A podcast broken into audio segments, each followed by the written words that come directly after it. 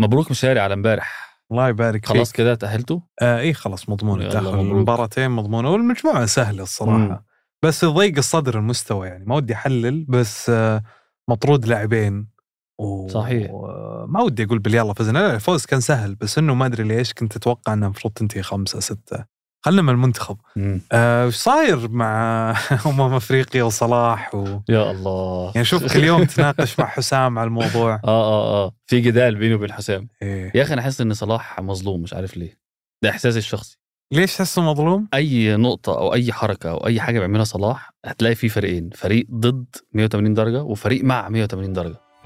يعني أحسه في النقطة دي هو مظلوم بغض النظر يعني أنا أنا مع صلاح عموما يعني أنا. أحس إن أنا من الطائفة اللي شوية متعاطفة بس قصدك. أنت تحس إنه ما في أحد قاعد يتعامل معه بعقلانية وإنه بموضوعية مع آه آه يصير معه بالظبط دايم في في مبالغة سواء في الضد أو في المع أتوقع لأن الناس تحبه يعني غير إنه. لأنه ناجح جدا مم. لا أتوقع لأن الناس تحبه فاي شيء يصير منه يشعرون إنه كذا كأنه صحيح، صحيح. شيء شخصي. معه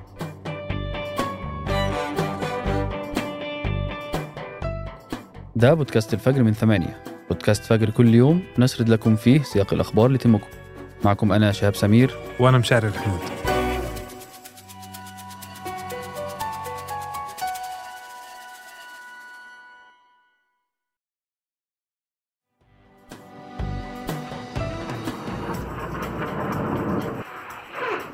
قرابة ربع مليون إنسان في مصر ولبنان والأردن يواجهون خط الفقر بسبب حرب جيش الاحتلال الإسرائيلي في غزة.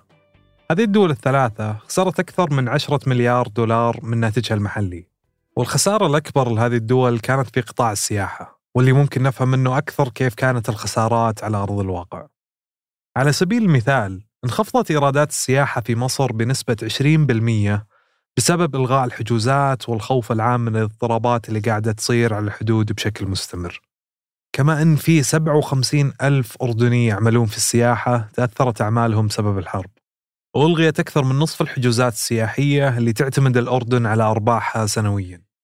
وما كان توقف السياحة هي الخسارة الوحيدة لمصر والأردن اللي يقعون على الحدود مباشرة مع فلسطين. لأن أزمة الملاحة في البحر الأحمر كانت مؤثرة بشكل كبير. بعد ما قامت جماعة الحوثيين في اليمن باستهداف السفن الغربية والأمريكية في البحر الأحمر واللي كانت سبب في اشتباكات أخرى بين الحوثيين وتحالف دولي قادته أمريكا. المهم أنه كان مؤثر بشكل كارثي على دخل مصر من عبور السفن في قناة السويس. بخسارة وصلت إلى الآن فقط إلى 40% من دخلها. وامتد تأثيرها السلبي لتشمل أسعار البترول والطاقة داخل مصر وخارجها. وفي الأردن ارتفعت تكاليف الشحن والتأمين عبر ميناء العقبة المنفذ المائي الوحيد للبلد وتسبب في خلق حالة بطالة كانت تعتمد على العمل في الاستيراد والتصدير. خصوصا أن 70% من مجمل الاستهلاك الأردني هو من المنتجات والبضائع المستوردة. ومع خسائر مصر والأردن كان الوضع في لبنان مأساوي أكثر لأن القطاع السياحي اللي يمثل عصب الاقتصاد اللبناني تراجع بنسبة 80% وهذه مشكلة أصعب لأن الاقتصاد اللبناني يعاني أساسا من قبل الحرب لدرجة أن الأمم المتحدة وصفته بأنه يعاني من أسوأ الأزمات الاقتصادية في العالم. وزادت الأزمة أكثر مع احتمالات توسع الحرب في الجنوب اللبناني بين حزب الله وإسرائيل بالإضافة إلى القطاع الزراعي في المناطق الحدودية بجنوب لبنان واللي عانى من أضرار كبيرة بسبب القصف الإسرائيلي. كما أدى استخدام جيش الاحتلال الإسرائيلي للقذائف الفسفورية إلى زيادة تلوث المحاصيل ومصادر المياه. لدرجة تمثل تهديد لصحة الإنسان في هذه المناطق. وأفادت التقارير بتأثر زراعة الزيتون والمحاصيل عموما بشكل كبير كما أفادت باحتراق نحو 47 ألف شجرة زيتون. إلى جانب الخسائر اللي تحققت في الماشية والدواجن وتربية الأحياء المائية. وخلونا ما ننساش برضو إن جيش الاحتلال عنده خسائر اقتصادية كبيرة حتى إن المنطقة اللي كانت سبب في معركة طوفان الأقصى أساسا هي المنطقة المسؤولة عن تزويد الاقتصاد الإسرائيلي ب 75% من المحاصيل الزراعية اللي بيحتاجها الاحتلال. لكن الحرب حولتها من منطقة زراعية إلى منطقة عسكرية مقفولة. وبتقول كمان تقارير وزارة المالية الإسرائيلية إن أكثر من 150 ألف عامل فلسطيني كانوا بيدخلوا من الضفة الغربية للعمل في وظائف البناء وغيرها وما بقوش قادرين دلوقتي على الدخول للمدن الإسرائيلية. وده بالتأكيد اتسبب في شلل قطاع البناء وخلى تقريبا 50% من مواقع البناء متوقفة تماما. الخسائر الإجمالية الاقتصادية سواء المباشرة أو غير المباشرة وصلت إلى 165 مليار دولار لحد دلوقتي. يعني لو حسبناها كده تقريبا هنلاقي إن إسرائيل بتخسر 280 مليون دولار يوميا بسبب الحرب. ومع كل الخسائر دي بقى احتمال تأثر الحرب في البلاد دي صحيا كمان مش بس ماديا. وده لأن النظام الإنساني في غزة وبعد حوالي 107 أيام من الحرب أصبح على حافة الانهيار. وده بيعرض أكتر من 2 مليون شخص لخطر مباشر. منها انتشار أمراض ممكن تأثر على نطاق أوسع. وفي كل يوم بتستمر فيه الحرب دي فإن تأثيرها الممتد على البلدان المجاورة في منطقة الدول العربية هيكون ليه آثار اجتماعية واقتصادية دايمة واللي مش متوقع إنها تخلص قريب خصوصا إن إمبارح رفض رئيس الوزراء الإسرائيلي بنيامين نتنياهو شروط الاتفاق مع حماس لوقف إطلاق النار حتى بعد استشهاد أكثر من 25 ألف فلسطيني حتى الآن. مهم نفهم هنا أن كل الأرقام اللي قالها برنامج الأمم المتحدة للمائي واللي اعتمدنا عليها هنا أكدت أنها بتزيد أكثر مع الوقت. سواء استمرت الحرب أو لا. استند التقرير في حساب هذه البيانات بالنظر إلى تأثيرات الصراعات السابقة في المنطقة العربية على الدول.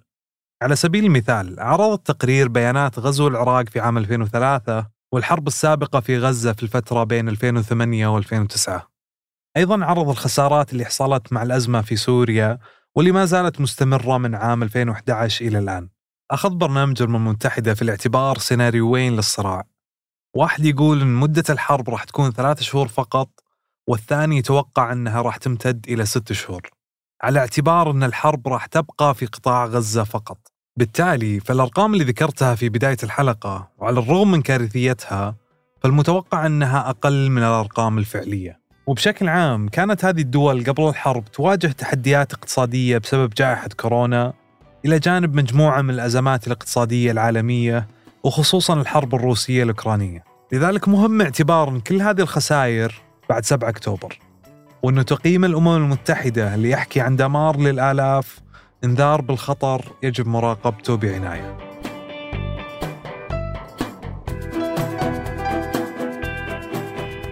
وقبل ما ننهي الحلقة دي أخبار على السريع. تطبيق واتساب بيقدم ميزة جديدة اسمها People Nearby.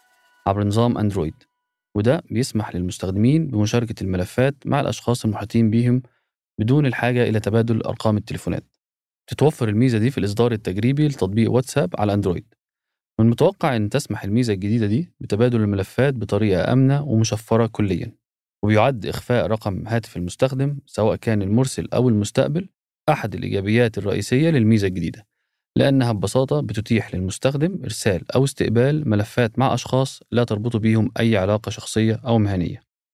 ويبدو أن عدد من المنصات عموما أصبحت تركز على تطوير أفكار الأمان والخصوصية واللي أصبح بيهتم بيها المستخدمين أكتر من أي شيء تاني. انسحب حاكم فلوريدا رون دي سانتس من السباق الرئاسي الأمريكي العام 2024 وأعلن تأييده لدونالد ترامب. وكان هذا قبل الانتخابات التمهيدية للحزب الجمهوري في نيو هامشير.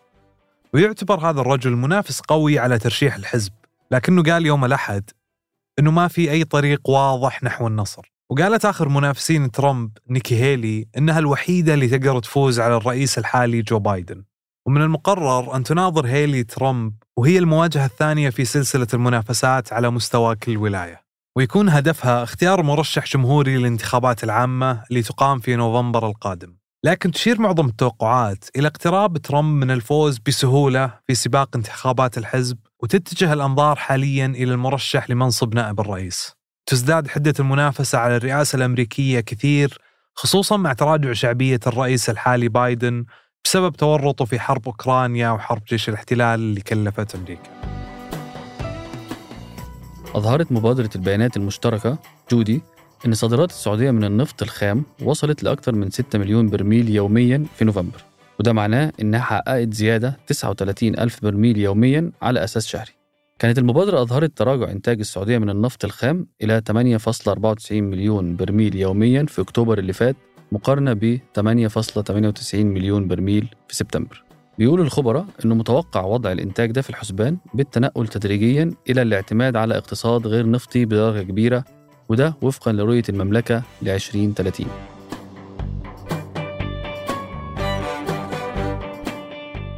أنتج هذه الحلقة حسام الخولي قدمتها أنا مشاري الحمود. وأنا شهاب سمير. وحررها تيسير قباني. نشوفكم بكرة الفجر.